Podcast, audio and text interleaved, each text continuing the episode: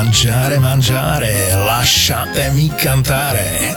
Zamiluješ sa do letných vrepov v mekáči, stavme sa. Sara perché ti amo. Nahriata tortilka potretá jemnou paradajkovou omáčkou s oreganom a krémovým cesnakovým dipom, kúsky grillovaného kuraťa, čerstvá zelenina, trochu rukoly a mamma mia. Buongiorno. Okura viac, milovať mekáč. Grazie. Podcasty ZAPO ti prináša tvoj obľúbený vrep Grilled Italian.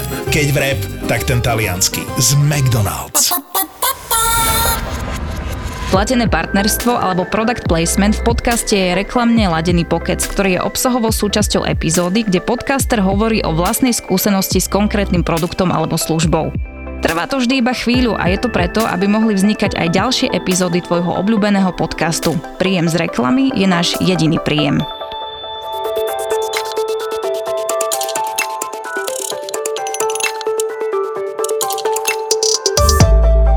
A na rusky gavariš?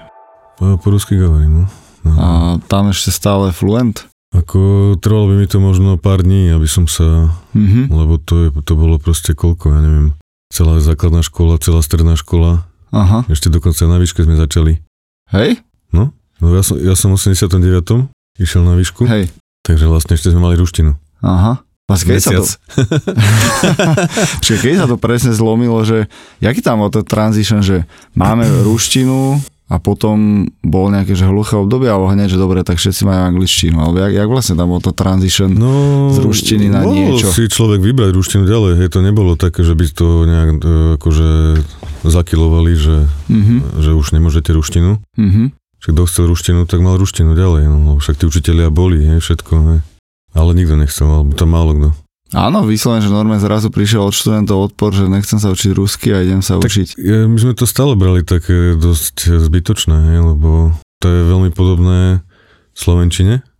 Hej, a my sme sa tam učili, ja neviem, povinné čítanie, však povinné čítanie ma nebavilo ani po slovensky, hej, keď, vtedy ešte, hej, ale to zase bolo spôsobené tým, že som tomu ešte nerozumel, ako keby. vtedy, to, že dávali nám aj také diela, ktoré ako mentálne sme ešte nedávali niektorí. možno že niektorí. vojna a mier po rusky a že čo je všeobecne ťažká literatúra. Sme čítali normálne proste e, čitateľský denník v ruštine a takéto. tak To, to bolo akože, som povedal, že taký dosť top level tej ruštiny. Kedy začala byť angličtina, že povinná, alebo že všetci sa chceli učiť anglicky, alebo že bol tam No, nejaké na, hluché obdobie, gymnáziu, keď... na gymnáziu už, som, uh, už sme mali druhý jazyk. Aha, Na, na základnej len kto chcel, ako keby väčšinou, keď boli nejakí osvietení rodičia, tak dali die, dieťa niekde do jazykovky alebo tak. ale že učiteľia na angličtinu už boli aj vtedy. Áno, Uh, jasné. 60., Áno, 70., to už- 80. a potom aj 90. roky. To už v tom 85. alebo 6. to už nebolo úplne až, to už trošku sa tak vedelo, že, že už sa treba učiť aj iné jazyky. Ale ja si myslím, že to bolo vždy, že ešte bolo okrem ruštiny ešte ďalší jazyk. Nemčina, angličtina menej, možno francúzština. Uh-huh. A ty si anglicky hovoril, odkedy plynulo. to je dobrá otázka, lebo neviem, či vôbec hovorím teraz plynulo. Hej. Eh, My sme takí trošku ešte v tomto možno nešťastný roč, eh, ročník alebo generácia, že ani v rádiách to nehrávali, ani filmy neboli, ani, čiže nebolo ako keby dostupné v angličtine niečo, úplne len tak ľahko, hej, čiže človek si to musel ako keby niekde zháňať, alebo takže ja som, ja moja motivácia bola, že pesničky, lebo som hral na gitare, na klavíri, tak, tak som sa snažil pesničky, ale to bola taká angličtina ako taká Píš 50, ako počuješ. 50% na... keď spievaš, ne, ne, lebo to niekedy po slovensky spievaš a nenapadnú ťa slova, tak tam niečo dáš, že? Akože...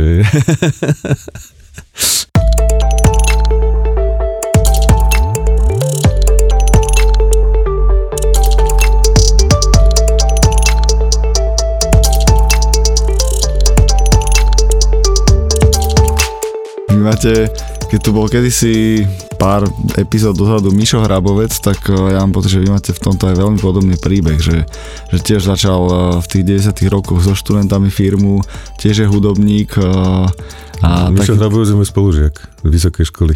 Keď si mi to, lebo si, si mi to spomínal, keď sme sa stretli, ja som si to vypočul a akože som si povedal, že môžete tam vymeniť mňa a pustiť, ale ja nie som taký dobrý podľa mňa ako on. Lebo OK. okay. predsa len to dotiahol, čo sa týka toho profesného, podľa mňa sú ďalej ako na soft. taký... Tak oni majú ten medzinárodnejší aspekt asi väčší, jak vy. Oni začali teda oveľa skôr ako my. Tak Mišo rozprával, že on tiež o, tak nejak treťak, už štvrták už tým spolužiakom začali Ja vymýšľať. si to veľmi dobre pamätám, ako si požičal aj tie peniaze, čo spomínal, že kúpil PCčko, proste my t- vtedy boli, tak my sme ešte na gymnáziu mali PMD, hej, a to ti asi neviem, či to niečo hovorí. Ja som bol až 386, 486. No, tak, tak to bola prvá 286, bol Mišo Hrabovec s tom ako spojené nádoby, hej, že predtým proste boli ešte také všelijaké e, Atari a neviem, proste podobné stroje.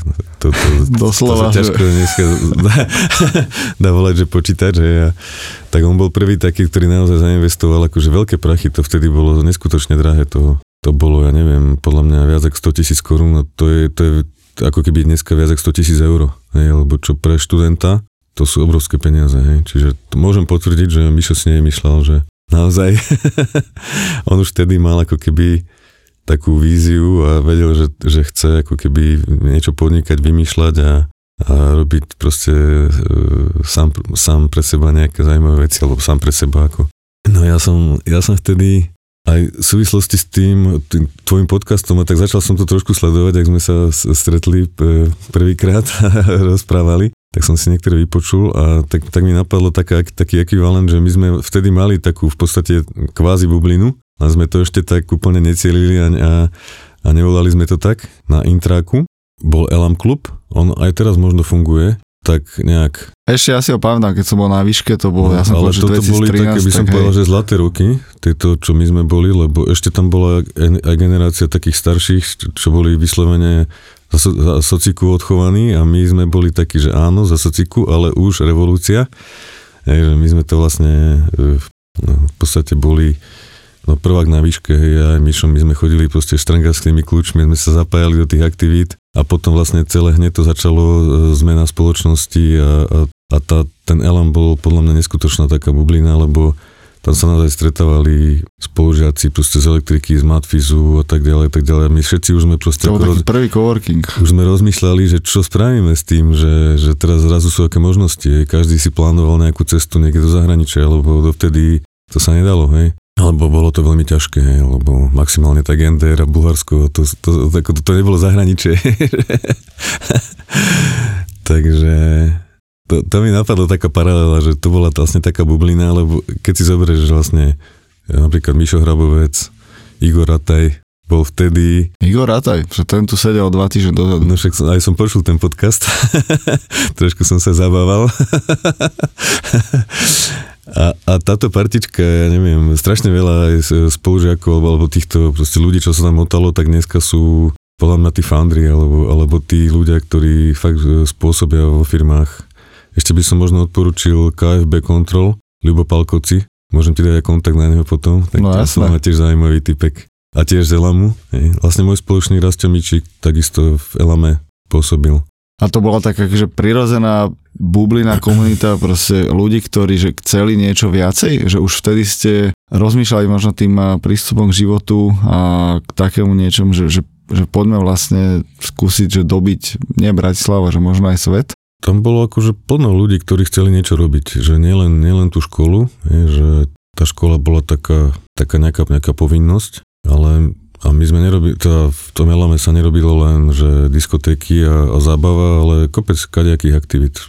Prednášky, A už- diskusie, stretávania sa. Ale, ale proste už sme rozmýšľali, že ako si zarobiť možno nejakú korunu navyše popri, teda popri škole, popri štúdiu.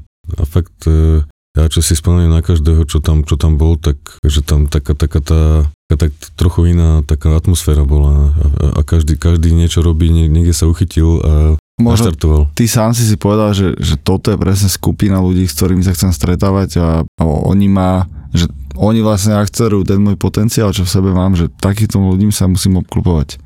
Asi som si to ešte možno úplne tak neuvedomoval, ale nejak prirodzene ma to tam akože ma to tam bavilo. Hej, tak no. Čo ja, ja som bol trošku špecifický v tom, že ja už som mal vtedy dieťa, takže mal som také ako keby, neviem, či ťažšie alebo iné podmienky, ale o to zodpovednejšie ja som to bral. Hej, že ja som naozaj potreboval tie peniaze na to, aby som prežil. My sme sa bývali sme na manželskom internáte Manželáky. manželáky, no, v jednej izbe, proste na, na jednej bunke, kde boli tri izby, asi 15 m štvorcových, každá mala, hej, sme bývali tri rodiny, malá chodbička a tam, tam proste jedna nejaká kuchynka taká taký smiešná. čínsky štýl, No, no, akože-. Ale to boli veľmi krásne časy, že dnes, e, dnes je to skoro nepredstaviteľné. Že Ináč tí- dodávalo ti to taký, jak sa niekedy hovorí, že už naša spoločnosť je dosť bohatá a v Bratislave sa máme veľmi dobre a to je aké, že aj nejaká myšlienka, čo cez tento aj podcast eh, chceme ďalej posúvať, že, že máme sa na Slovensku moc dobre, poďme to využiť a poďme sa ešte zlepšovať, ale často presne ľudia, ktorí sú z horších podmienok, tak vidíš na nich ten hlad, že chcú ísť hore, chcú sa dostať z toho a že ty keď teraz hovoríš, že 15 m štvorcových, tak to pomaly jak tieto dva gauče a že tu mám predstaviť dieťa a ďalšie dve bunky podobne nastavených, že, že bol tam hlad, že že fú, števo, že musíš niečo spraviť a zobrať tú rodinu odtiaľto a dostať sa. Určite tam bol... Asi to není podmienky, ak majú Indovia alebo proste takéto slamy, to vôbec, ale že, že stále že fajn. Ale bol to taký aj driver? Vôbec som to tak ináč nevnímal, že sú to nejaké úplne zlé podmienky, ale áno, bol tam veľký, akože mal som veľký driver už, už z toho, že pochádzam z Kisúc, z Čace, tak už aj odtiaľ som mal taký driver, že, že musím ísť niekde do sveta a niečo dokázať. Ale poznám kopec ľudí, ktorí odtiaľ nechcú odísť a sú spokojní a nevyťahnú pety, hej, tak neviem, ale ja som vždy ako keby mal tú ambíciu. A toto bolo ako odriver na, na viac, hej, že určite som chcel sa posunúť niekde inde, ale videl som, že tie možnosti sú, sú veľké a nejak tak vždycky som si, som si hovoril, že, da, že dokážem to aj, aj prácou poriadnou, akože, že sa budem snažiť makať na sebe a, a, a hľadať možnosti a určite sa niečo podarí.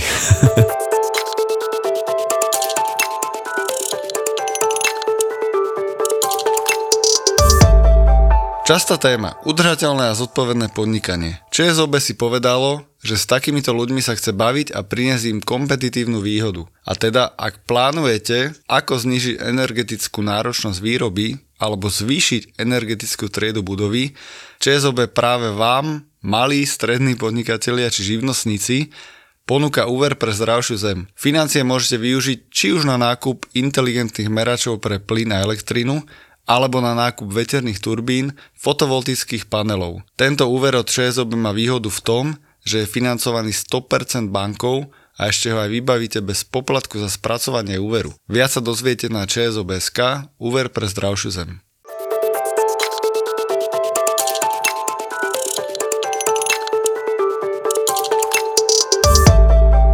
Mne sa páčilo, keď sme sa spolu bavili prvýkrát a ja mám tiež kamaráta, ktorý má 50 plus, robí v SAPE konzultanta a tak nejak mi opisoval, jak sa on vlastne vypracoval na nejakého že šéfa 20 členného týmu a on mi povedal jedinú vec, že, že ja som to robil najlepšie zo všetkých, tak mi fúr dávali akoby, že dôveru, zverovali mi väčšie a väčšie projekty a za mnou sa chodili len tí ľudia učiť a ja chápem, že ten tvoj štart tiež bol tak nejak podobne, že ty si to robil najlepšie svoju robotu a tým pádom uh, si bol líder alebo už vtedy si vedel, že si líder a proste si sa na to nejak pozicionoval. K tomu ja vám tak, tak keď nad tým ja tak spätne rozmýšľam niekedy, že, že ako som to vlastne, že čo som urobil, takže že e, iné, ako, ako x mojich kolegov, alebo proste keď sme nejak sa, začínali na nejakej podobnej štartovacej čare, povedzme, tak ja som mal takú ešte epizódu e, v živote, že po škole som začal ako programátor, ako systémový administrátor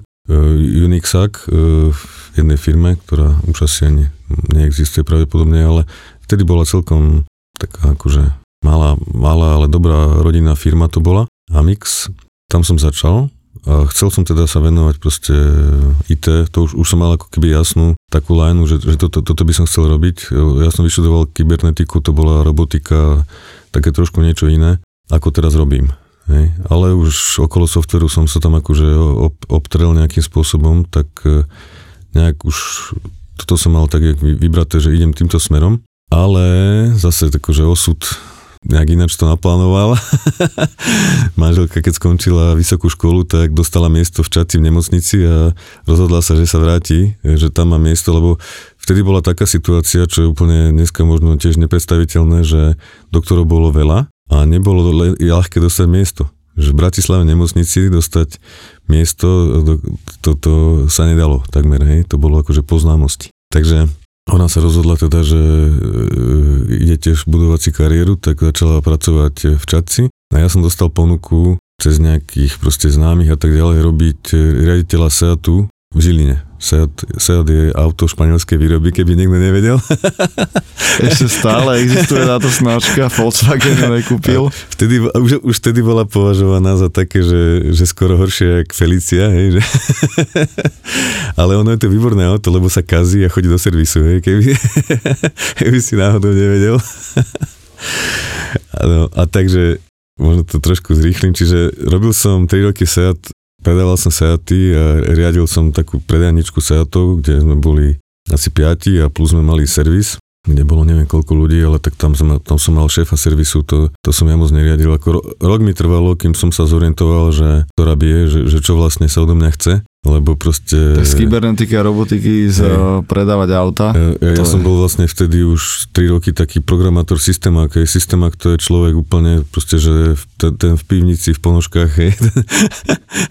aj keď som to asi nebol ja t- nikdy, ale, ale robil som proste toto, že inštalácie, konfigurácie a tak ďalej. Mm, všeli som programoval proste akože kto sa tomu rozumie, tak možno bude vedieť, o čom hovorím. Čiže ja som počas toho roka som sa naučil všetko o autách, ako sa predávajú auta. Musel som komunikovať jednodenne s x zákazníkmi rôzneho proste typu, e, čiže stretával som veľa ľudí, komunikoval som s leasingovkami, čiže, čiže finan, financie som sa, zistil som, čo je DPH, čo, čo, je, čo je účtovníctvo, čo je účtovná osnova, e, má dať dál, proste podvojné, jednoduché a tak ďalej, čiže e, strašne veľa vecí som sa naučil z praxe.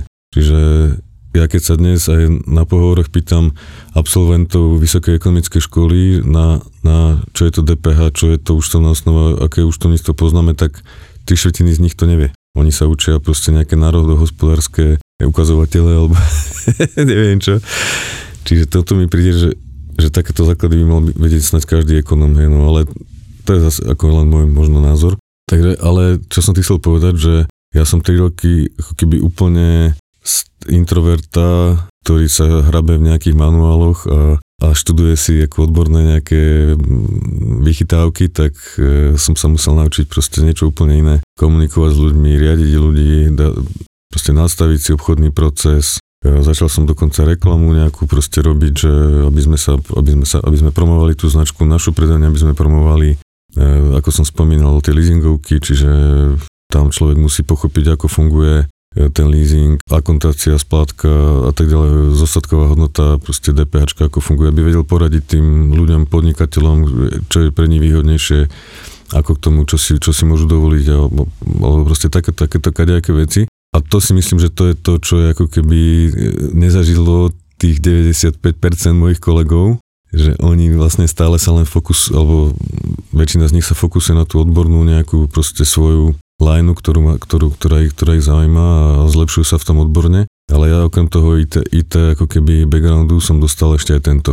A napriek tomu si zohnal foundera alebo co-foundera uh, Mindu, uh, ináč kto náhodou uh, po tomto príjemnom úvode, tak Štefan Prehoda je jeden z founderov Mindu, dátovej firmy hlavne, alebo že vysoko špecializovanej na, na a technický biznis tak napriek tomu si hľadal, alebo zobral si kofandra, ktorý je skôr obchodník, že ty aj tak sa viacej vidíš viacej v tom eh, technickom a potom ľudský aspekt. Teda, že cez teba idú pohovory alebo vo väčšine išli. Takže napriek tomu, že mal si tu, lebo však čo je možno viacej obchodné, jak predávať auta, to tam podľa mňa ťa vyskyluje predaj aut z každej strany. Áno, to máš pravdu a je to celkom zaujímavé. No. Ja som sa vlastne potom, po tej trojročnej skúsenosti zase vrátil k tomu pôvodnému, respektíve k IT, alebo nejak, bolo tam viacej dôvodov, prečo to ako keby skončilo s tými autami. To asi nechcem rozoberať, to boli také tie časy e, mečerizmu a podobné, proste divakého podnikania. Takže udiali sa nejaké veci, s ktorými ja som nedokázal sa, sa stotožniť. Hodnotovo. Hodnotovo, hodnotovo, áno, hodnotovo.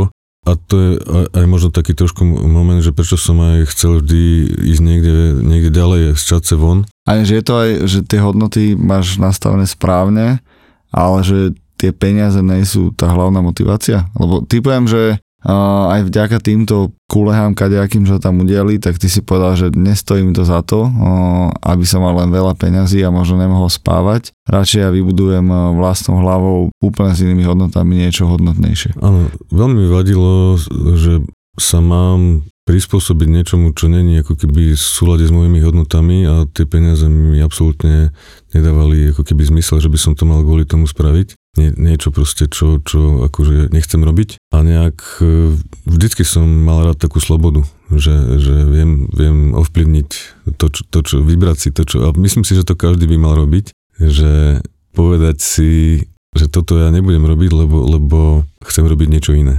To, čo ma baví, to, čo cítim, že je správne. Tak, takže v podstate to, to možno boli také dôvody. No a vtedy som dostal ponuku a vlastne ako keby odvtedy ja, ja akože e, rátam ten môj, že, že začiatok podnikania. Takže Seaty to bol len... To, to bola taká dobrá skúsenosť, e, bolo tam veľa dobrého, aj, aj možno neúplne, čo sa mi páčilo, ale každopádne ma to veľa naučilo. A dostal som takú, takú ponuku, že, že, že chod do Prahy od, od jedného bývalého kolegu, ktorého ja považujem za takého mentora svojho, čo sa týka odbornosti IT, veľa mi poradil, aj, aj ma smeroval, že a on ma nasmeroval aj na tieto data warehouse, BI, data analytics a, a podobne na tú, tú kariéru, dovtedy som to vlastne ja nerobil, to, takéto. A tie začiatky boli to fakt zaujímavé. A on, on ako keby mal chodiť do Prahy, ale nechcelo sa mu, hľadal niekoho, kto bude namiesto neho ako keby cestovať a takže On investoval... že máš dieťa? Vedel, vtedy som už mal dve.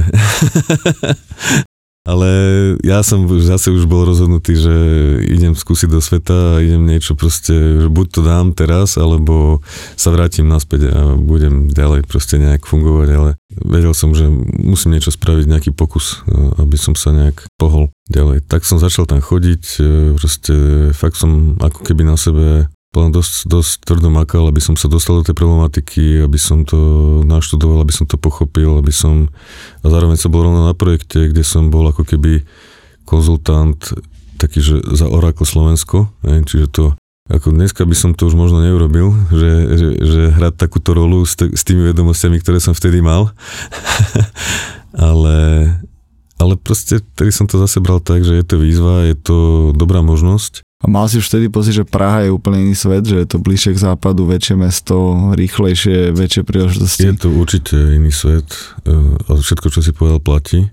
A dodnes si myslím, že ten, tie projekty, na ktorých som tam vtedy robil, tak oproti tým slovenským boli také, ako nech, nechcem ako keby zazovať naše projekty, tuto slovenské, ale proste sú to väčšie projekty, aj medzinárodnejšie, aj, aj také, tá, tá organizácia práce, tak je je to trošku iné a ako v niečom lepšie, v niečom horšie, ale, ale ja som sa tam napríklad e, veľmi presadil, vlastne tam som ako keby oštartoval tú, tú, tú takú naozajstnú kariéru, že začal som tam podnikať de facto, hej, že, lebo ja som tam prišiel ako sám, konzultant, proste bol som v týme ako za Oracle Slovensko, som tam pôsobil, len, len keď som zase videl, jak tie procesy korporátne, jak, jak fungujú, jak to tam Niektoré veci proste trvajú neskutočne dlho a sú neskutočne neefektívne, tak mne to, mne to vadilo. Hej. Ja, ja, akože, tak, tak postupne som nasával tú atmosféru, zisťoval. Jedného dňa som nabral takú odvahu, že e, išiel som za projektom manažerkou a prešli sme si spolu nejaký proste,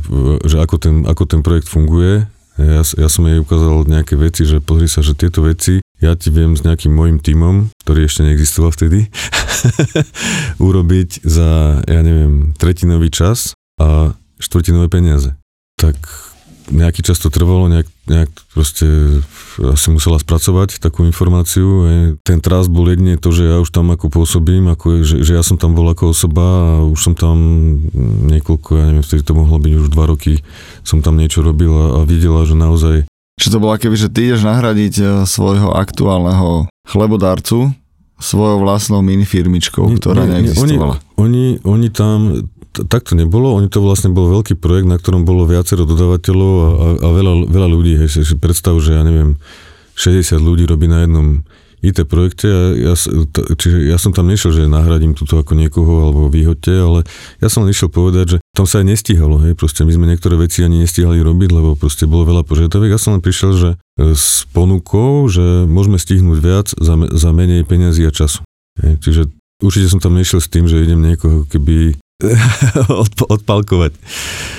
Tak e, tam zase z jej strany určitý risk tam bol, ale zase možno nie až taký veľký, lebo no, pri najhoršom by sa, by sa nedodalo niečo, čo, čo by sa aj tak vlastne nedodalo. Hej? Čiže to bolo ako keby, že, že aj ona si v podstate mohla robiť pri tom nejaké plus hej, u, u, u zákazníka. Že dokáže dodať za menej peniazy viac a rýchlejšie. Tak ja som vtedy vlastne zobral 5, to, to bolo absolventov po škole. To bol vlastne brat môjho spolužiaka a jeho 5 kamarátov. Mal som na nich dobré referencie, ale... Ty si bol koľko starší ako oni? O 10 rokov starší, takmer presne. A proste som ich zobral, donesol som ich do Prahy, zabezpečil som ubytovanie, kúpil som im auto a žil som s nimi de facto. Je, že spolu sme bývali na tom byte, spolu ráno sme chodili behať, večer sme chodili na futbal, celý deň boli v práci, ja som, ja som ich proste sedel za chrbtom, vysvetľoval, opravoval, e, proste a, a my sme to urobili podľa mňa s takým veľkým úspechom. Už, už ten prvý, čo teda, čo teda podľa mňa už ani dnes, dnes sa nám niekedy nepodarí, hneď prvý, prvá dodávka, že, že je úspech. Je, že dosť často to býva, že tá prvá dodávka, lebo ani klient, zákazník nie je úplne ešte in, inline, že všetci musíte sa naučiť spolu kooperovať. Bol to veľký risk, ale, ale sa veľmi podaril, tak by som povedal. Takže odvtedy už len rastieme. Krásne a nádherné, že z tých piatich ľudí štyria ľudia stále sú vo firme, čo je tiež než nereálne, ale je to nejaký dôkaz toho, že tí ľudia je im dobre. Tiež to tak vnímam a dúfam, že aj oni. a tak určite asi, keby sa cítili zle, tak by so mnou nespolupracovali ďalej.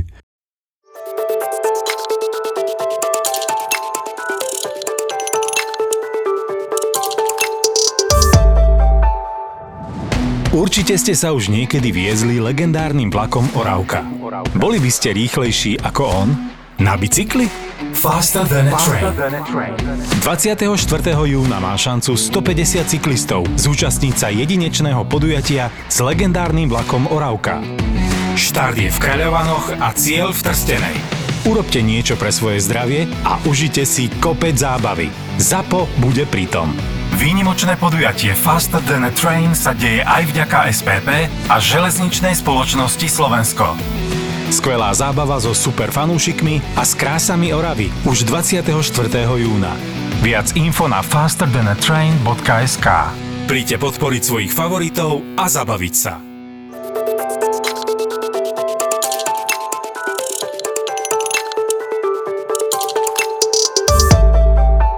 Tak si hovoril, že, že chcel si ísť do sveta, ale že išiel si že len do Prahy, 4 hodiny vlakom a autom, že jak ty vnímaš, že medzinárodnosť biznisu a stále je tam niečo, čo ťa na tom láka, že by ste to možno ešte nejak vo väčšom išli skúsiť, možno aj po vzore toho Anasoftu a Miša Hrabovca alebo rôznych iných software houseov, alebo však vlastne ten váš produkt alebo to, čo robíte, všade, všade to chcú vo svete. Každý chce dáta, business intelligence a, a mám pocit, že stále to bude ešte len raz, že to ešte nie na vrchole, že tých dát je... To máš pravdu, určite.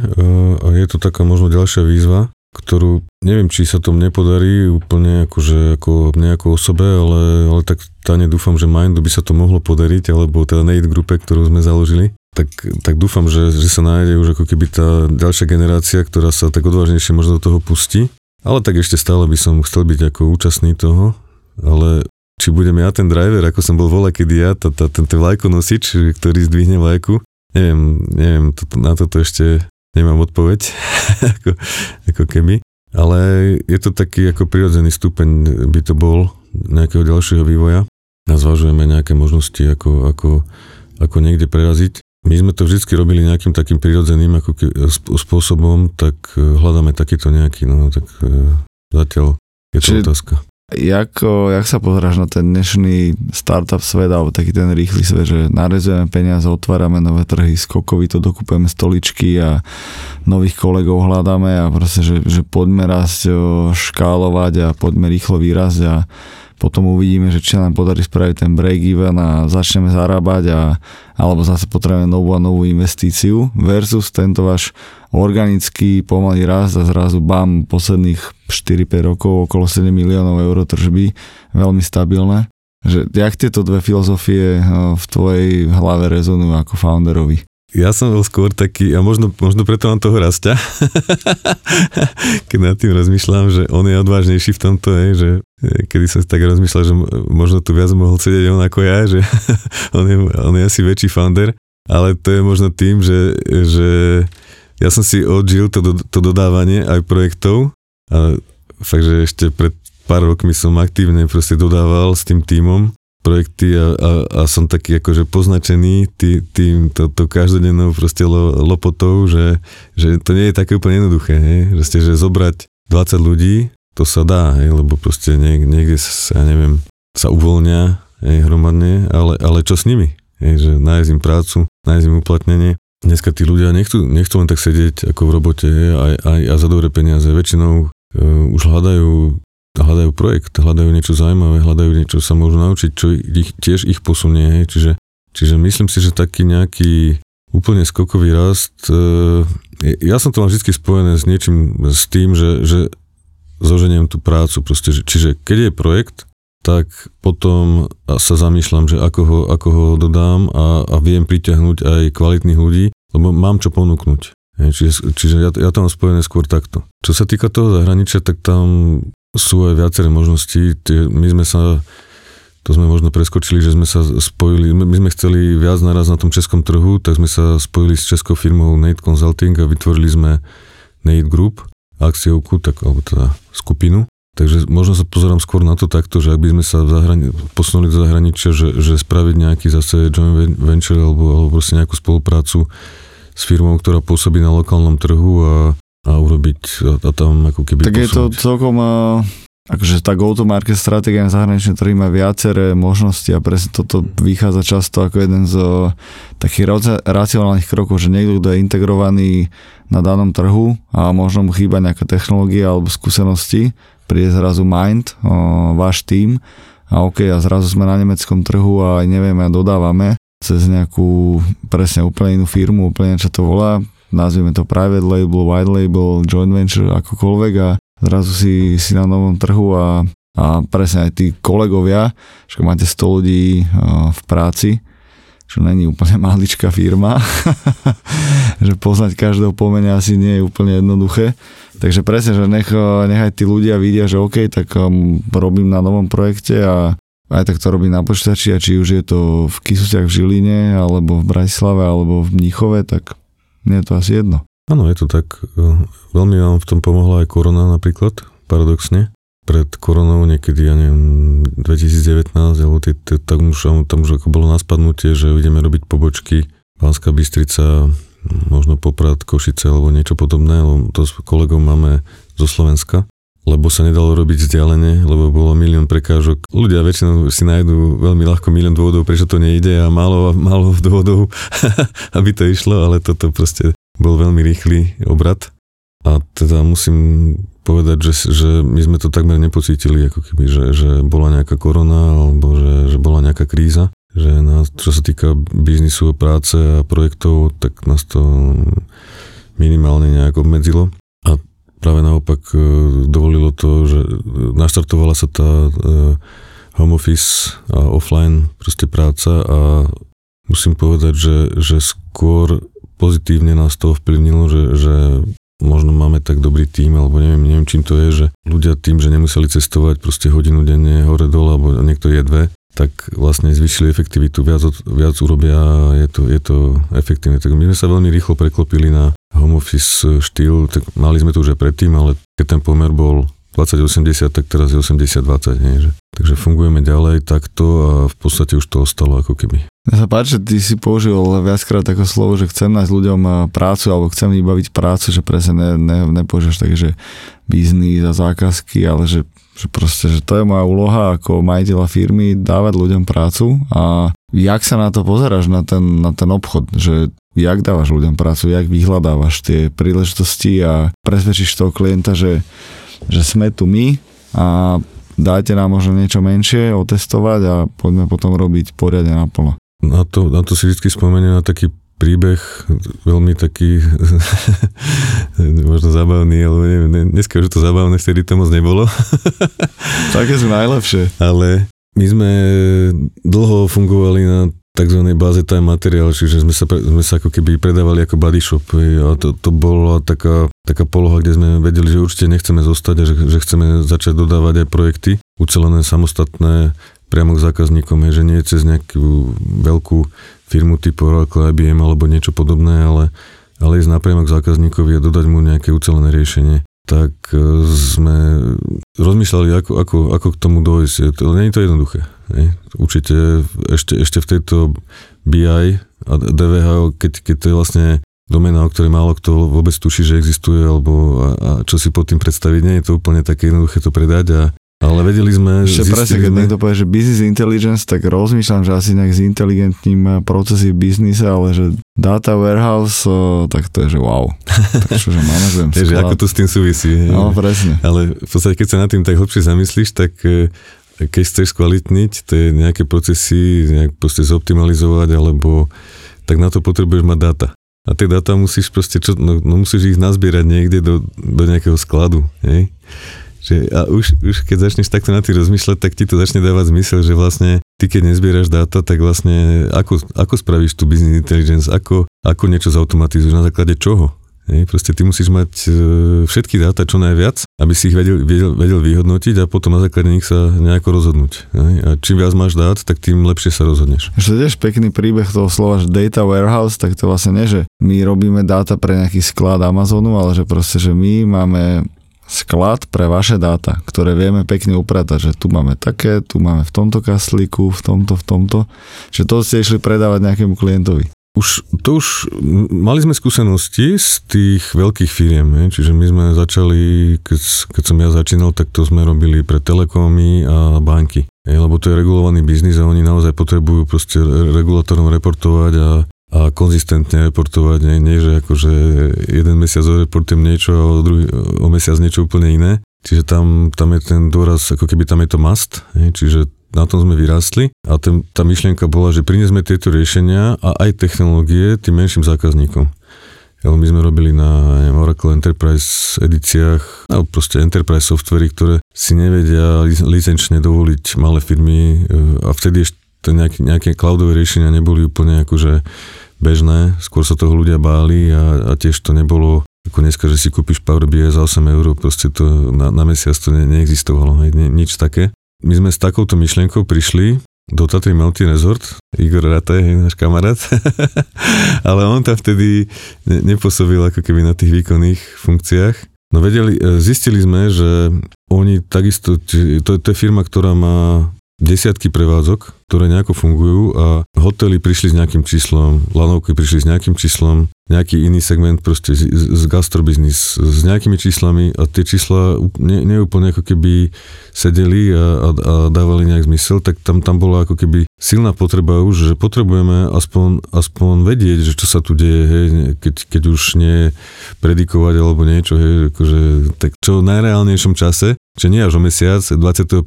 keď uzavrieme DPH, že, že koľko sme to vlastne, čo sa stalo, ale ideálne ráno, hej. No a vedeli sme si, že, že sa s tým nejak pasujú, že, že, že riešia tento problém, tak sme vlastne podarilo sa zorganizovať stretnutie s e, predsedom predstavenstva, čo bol vtedy pán Bohuž Lavatý.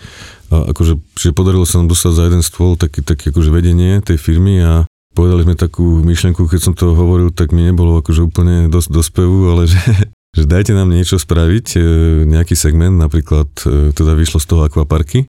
My vám to za 3 mesiace urobíme, a prídeme vám niečo ukázať a keď sa vám to bude páčiť, tak nám niečo zaplatíte a, a pokračujeme ďalej. A keď nie, tak akože sme sa, sme, sme sa pohrali, vás to nič nestojí.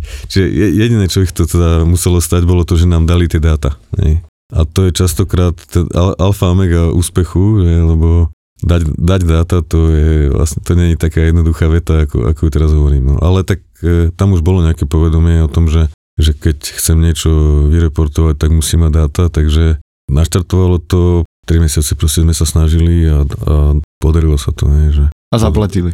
A zaplatili a dodnes sú náš klient, alebo jeden z našich top klientov. O, super. Keď nerátam samozrejme stále tie telekomy a banky, ktoré, ktoré akože rozpočtovo sú niekde úplne samozrejme inde, ale, ale a to už je podľa mňa pomaly 10 rokov, čo pre nich robíme niekedy viac, niekedy menej, ale, ale stále proste riešime ďalšie a ďalšie problémy, ďalšie, ďalšie veci, už, už možno aj úplne iného charakteru, ako sme začali, ale, ale tá spolupráca pokračuje.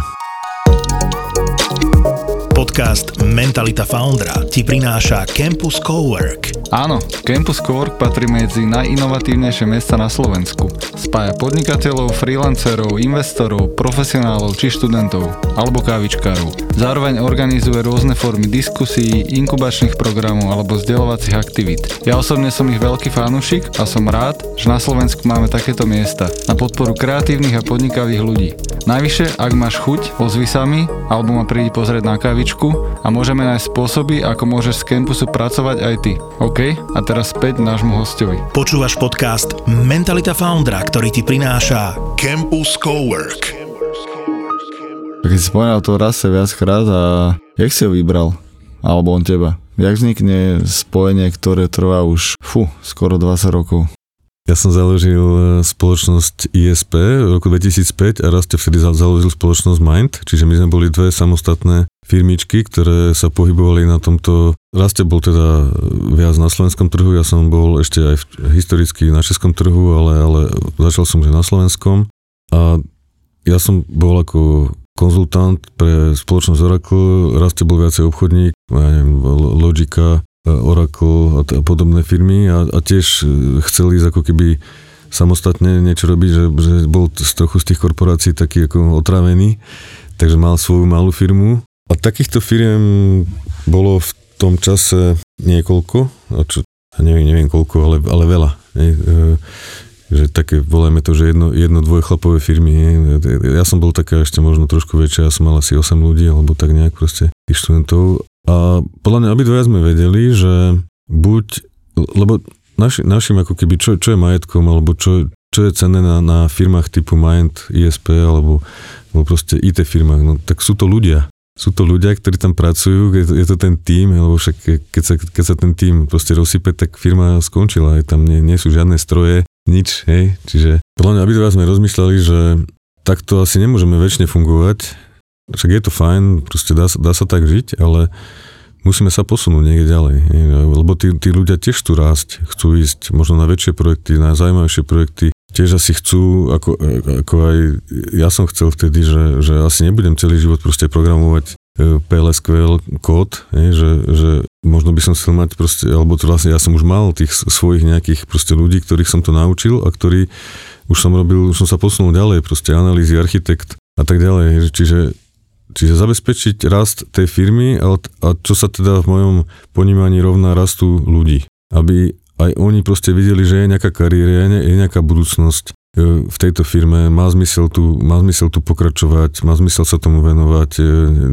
Nie, nestane sa mi, že ja neviem, o 10 rokov proste túto sa, sa to zavrie. Napriek tomu od nás odišli ľudia nejakí, ktorí chceli ísť do slovenskej sporiteľne, lebo, lebo to je veľká firma, ktorá naozaj asi neskrachuje len tak ľahko. Ale zase je to proste korporát so všetkým, so všetkým všudy, čiže je to taký balans medzi tou nejakou rodinnou atmosférou a asi nám obidvom bolo jasné, že len rodinná atmosféra úplne nestačí. Že, že to proste, že človek potrebuje mať takú väčšiu istotu a niektorí chcú mať aj nejak, nejakú možnosť e, posunu v tej, tej kariére ja, že nebudem stále len programátor, ale vyrastiem na projekt manažera. Ne? Rozumiem, čo sa má robiť, ako sa má robiť, ale baví ma aj riadiť ľudí a, a, a, a skôr, skôr sa na to pozerať z takejto strany, hej? alebo chcem byť viac architekt a nechcem už programovať až tak, až tak veľa, hej? čiže vyprofilovať sa niekde ďalej a mať možnosť, čiže toto bol podľa mňa taký, taký hlavný driver toho, že, že sme sa začali rozprávať o tom, že, že či vieme, či to chceme ďalej posunúť a, a nebolo to ako ľahké samozrejme, lebo každý pritom aj počíta nejaké čísla, že, že, že kto koľko ako a tak ďalej, hej, ale ako tá, tá myšlienka podľa mňa bola správna, že, že skúsme to posunúť ďalej, aby sme si udržali tých ľudí, lebo oni sú vlastne to, čo máme. Hej, že a keď im dokážeme zabezpečiť nejakú budúcnosť a oni tomu veria a my tiež, tak musí sa to podariť. a do, toho sme, do tohto sme s tým išli, e, že sa spojíme a, a spravíme niečo väčšie. Čo vás drží už 20 rokov pokope? Vás dvoch? Boli tam aj nejaké možno ťažšie momenty? Nejaké... Boli aj ťažšie momenty, aj tak rastie z Oravy, ja som z Kisúc, sme takí možno podobné príbehy, ako keby, hej, že máme aj veľa spoločného. Tak napríklad obidvaja máme včelí, chováme,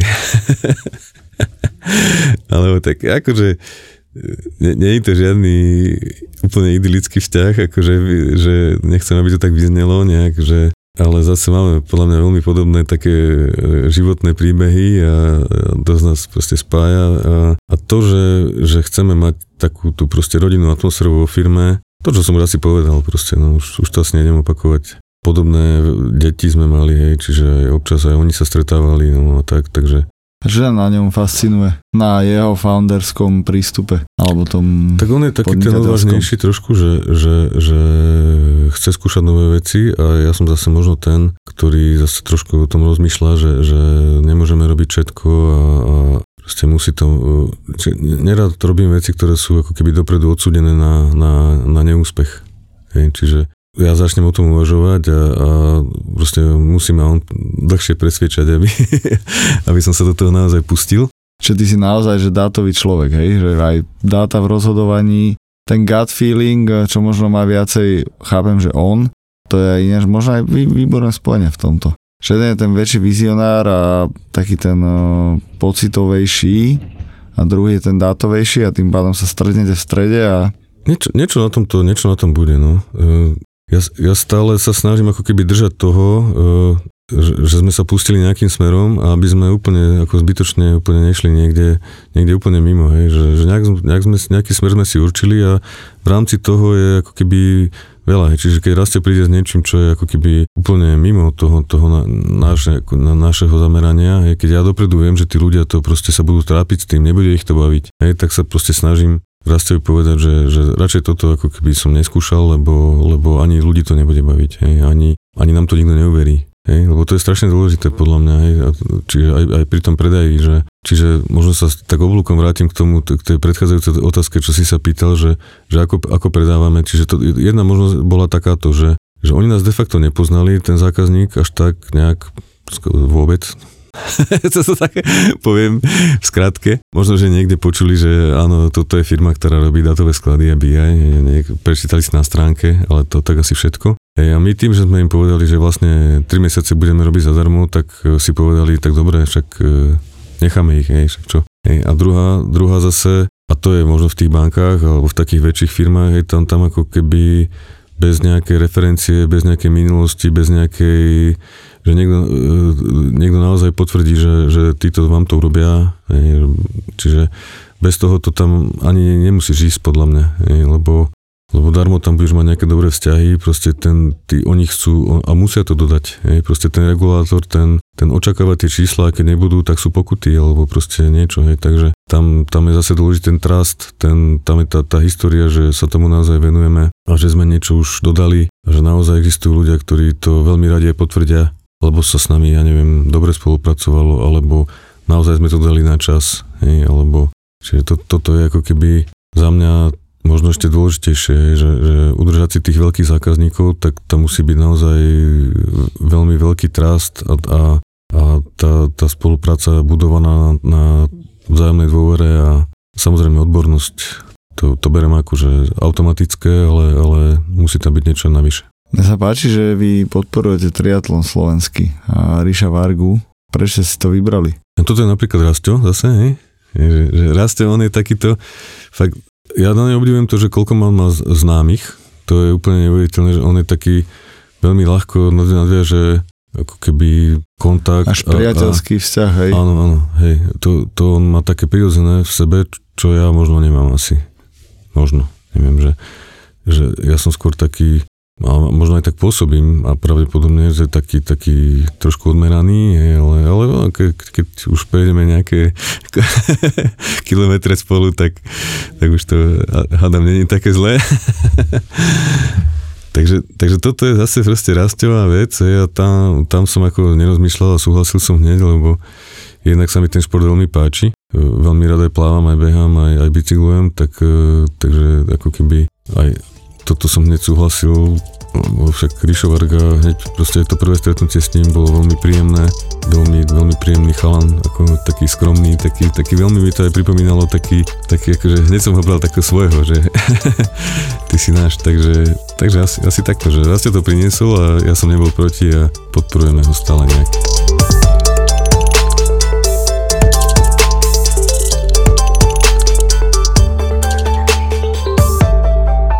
A, ale to mi až e, tak prihral ešte také, takéto slovenské, že my sme možno tí, čo úplne sa nechceme predať a sme presne hráme to na tú skromnú notu a, a sme taký, že skromnejší národ, čo bol stále pod nadladou a bytý a, a nevedeli sme sa úplne postaviť za svoje názory, myšlienky a, a predať sa a trošku ísť aj do sveta. Že ako, ako ty si na to možno, pracoval si na tom? Aby sa vedel lepšie predať, lepšie tie myšlienky potlačiť, lebo hej, že teraz aj keď si povedal, až tá emocia z teba išla také, že, že taký milý, skromný chalan, že však to sme, aj my sme takí kysičania, oraváci, že takí, že dobráci a že my vlastne ani nechceme peniaze ani do sveta, že no, nie, nám nie, dobre. To, toto až tak nemám spoj, spojené v sebe. No. Ja som práve, možno škoda, že som nezašiel do Berlína, že, alebo niekde ďalej. Ja myslím si, že by som s tým nemal vôbec žiadny problém. Odborne určite nie. Práve naopak, e, proste ja som tam prišiel a videl som, že nie som vôbec o nič horší, práve naopak. Je, práve naopak. A to je zase, to ja hovorím našim ľuďom alebo, alebo projekt manažerom a, a, a manažerom, čo sú u nás. Ja stále, stále hovorím, že aj keď je niekto, ľudia sú proste top, hej, sú priemerní a sú slabší a tak ďalej a, a to platí aj u nás vo firme, sú takí istí, hej, proste máme top ľudí, ktorých by každý chcel a ktorí akože fakt performujú perfektne aj, a máme, máme aj, aj takých, aj takých, hej, ale, ale proste každý ten človek vie niečo robiť, hej, vie, čiže dôležitá je skôr tá jeho snaha a chuť e, zapojiť sa a pomôcť e, tomu projektu alebo čokoľvek, čo robím a vaša úloha je nájsť mu správne miesto. Hej? Proste ako, nie je odsúvať ho, že ty toto proste nebudeš robiť, alebo, alebo, alebo ja chcem radšej tohto, lebo ten mi to určite urobí. Nie, proste snažte sa zapojiť a každému nájsť to jeho správne miesto. A toto tiež berem ako také, že možno preto máme tých skoro 100 ľudí, že, že, že, že sa snažíme ako keby utilizovať aj, aj iné skily, ne, nemať len samých proste podľa mňa to, nie, to nemôže fungovať, že má, máš len top ľudí, hej? Lebo keď dodávaš ten projekt, tak tam je tých činností proste tisíc. Keď sa niekto snaží a je správne namotivovaný, tak podľa mňa dokáže urobiť lepšiu robotu ako, ako o dva stupne lepší odborník. To je zase také moje tiež taká, taká myšlienka, ktoré, s ktorou sa snažím nejak pracovať. Aj sa niekedy zažil e, v realite? Že máš nejaký taký príbeh okolo, že niekto ťa prekvapil, že vlastne Možno... Mám, mám taký príbeh, e, zobrali sme chalana. Od začiatku už na pohovore som vedel, že, že to není ako nejaký úplný lumen, že, že, že to není ten, lebo to už, ja to už dokážem aj za tú hodinu, keď sa rozprávam s človekom, tak uh, viem to nejak posúdiť. Ale hneď som si ho vedel predstaviť na nejaký typ proste úloh, že, že ten by mohol byť taký, taký viac supportný, niečo proste spúšťa, že lebo jedna vec je, keď ten systém buduješ, tak ho musíš proste vybudovať, musíš vymýšľať, musíš kreovať. Ale potom, keď to už je, tak už to je v prevádzke, hej, čiže, čiže nejak to začne fungovať ten systém a vtedy už nepotrebuješ tých kreatívnych, a, ale potrebuješ ľudí, ktorí to budú prevádzkovať, ktorí, ktorí sú takí možno pedantní, ktorí pozerajú na to a dávajú pozor, čo sa deje a, a, a takto, hej. A rok trvalo, kým on sa proste naučil, čiže a to je tým, že som to možno zažil v tom sajate, že mne rok trvalo, kým som to pochopil ako to celé funguje, ako sa to predáva, ako, ako, hej, keď, keď tá firma začala naozaj ako keby performovať, tak z toho mám takú, takú akože ja pre seba internú hranicu, že rok tr, trvá človeku, kým sa na, a keď, keď to už nie je ani rok, tak možno by mal skúsiť niečo iné, hej, že lebo je to asi potom trápenie aj pre nás, aj pre neho. A dostal sa na projekt a tam výborne e, zapadol, Hej, a už je, teraz je zamestnaný v banke, lebo proste e, tam si našiel miesto, ale ja som šťastný, lebo neviem, či by to, sa mu to podarilo, keby ne, neprišiel do Mindu. U nás, e, my tým, že sme dodávateľia, tak tej takejto roboty úplne supportnej nie, nie je až toľko, hej, lebo väčšinou my to dodáme a, a tá prevádzka už je potom u toho zákazníka, hej, takže to neberiem to ako úplne e, neštandardné, že, že niekto niekedy od nás odíde k tomu zákazníkovi, ale tam pokračuje. Ale u tohto človeka mi to prišlo také úplne prirodzené a, a fakt mi to akože berem to také, že možno sme mu pomohli na štartovanie nejakej kariéry a a tým, že ty riešiš, alebo aj si riešil v minulosti tie pohovory, tak o, všetko je v podstate o ľuďoch. Každý typ biznisu alebo vzťahov, či už aj rodinných, kamarátskych alebo pracovných, si hovorí, že rastie ten, čo sa rýchlejšie skamaráti, je taký možno, ja neviem, že žoviálnejší, alebo taký, že e, v tomto e, rýchlejšie nájde ten klik. Ty si možno odmeranejší a že presne dl- dlhšie to trvá, dajme si spolu 30 km na bicykli a dvakrát zabehať a potom príde taký ten postupnejší klik.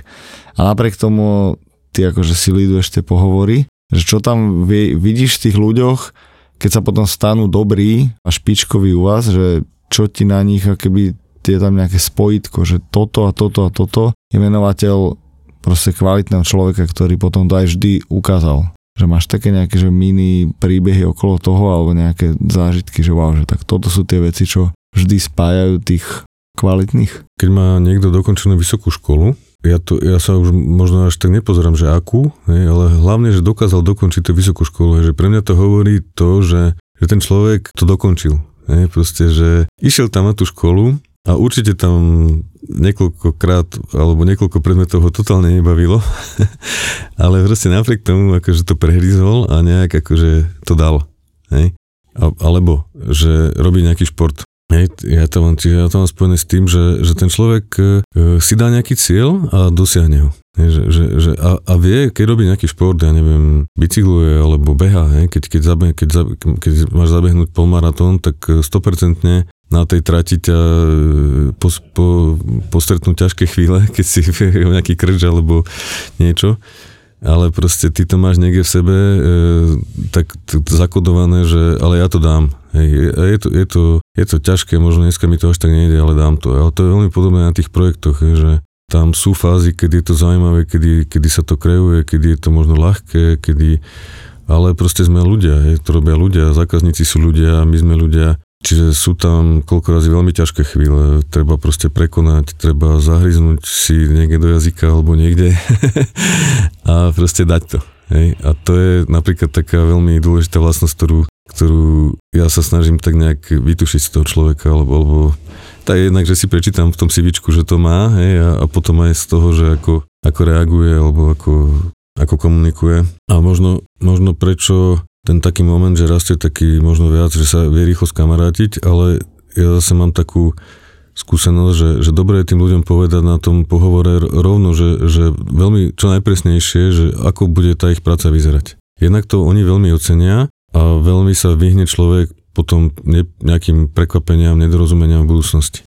A ušetríme si akože obidvaja akože veľmi veľa času a, a nervov tým, že a zase možno ja dokážem ako keby dosť presne to nejak opísať a, a, a ten náš spôsob fungovania a to, čo ten človek bude robiť. Hej.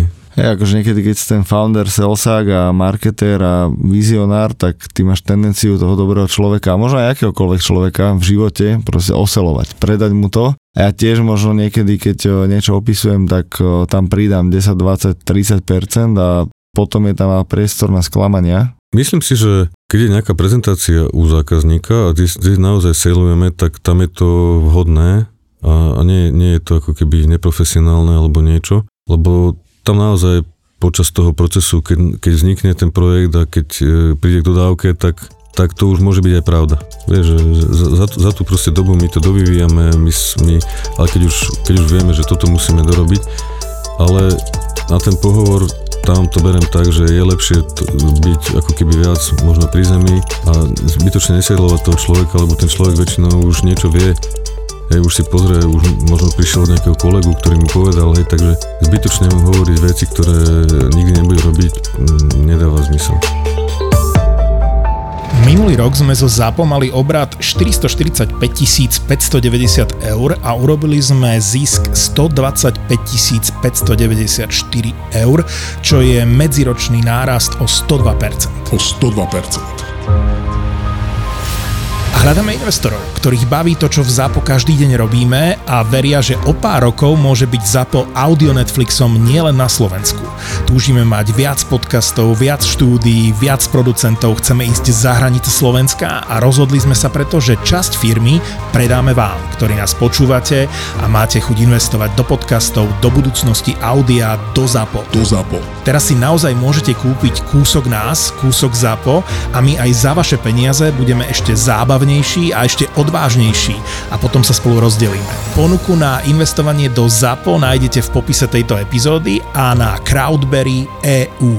Ďakujeme, že nás počúvate, bez vás by sme neboli a ďakujeme všetkým podcasterom samozrejme, bez ktorých by sme neboli. A poďme spolu ešte ďalej. crowdberry.eu